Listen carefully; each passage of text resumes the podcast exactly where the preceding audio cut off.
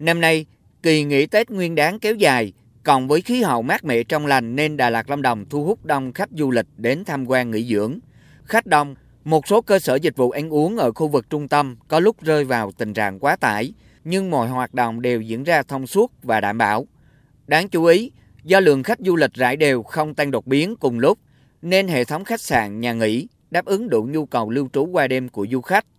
Theo bà Đỗ Thị Thu Thủy, du khách đến từ tỉnh Bình Định, không chỉ chất lượng các dịch vụ đảm bảo, cảnh quan đẹp, nhiều điểm đến lý tưởng mới lạ và hấp dẫn đã khiến kỳ nghỉ Tết của gia đình ở phố núi này càng thêm vui và ý nghĩa. Đi đến đây từ ngày mùng 1 như vậy là đã ăn Tết tại thành phố Đà Lạt. Lần đây lần thứ hai quay lại thấy thay đổi hoàn toàn, đẹp, sạch sẽ, văn minh. Khí hậu Đà Lạt rất là dễ chịu, chuyến đi rất là ý nghĩa. Khách đông, nhiều tuyến đường ở trung tâm thành phố Đà Lạt xảy ra kẹt xe cục bộ, nhưng không có tình trạng ủng tắc kéo dài như các thời điểm trước. Thiếu tá Nguyễn Huỳnh Quốc Trung, đội trưởng đội cảnh sát giao thông trật tự, công an thành phố Đà Lạt cho biết, để đảm bảo giao thông đi lại thông suốt, đơn vị đã huy động toàn bộ lực lượng tham gia điều tiết, hướng dẫn giao thông.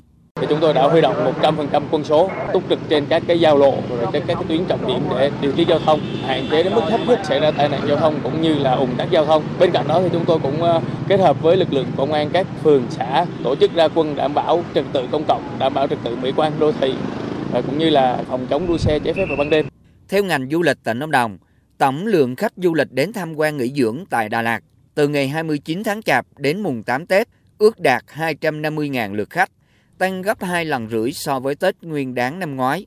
Trong đó có 12.500 khách quốc tế.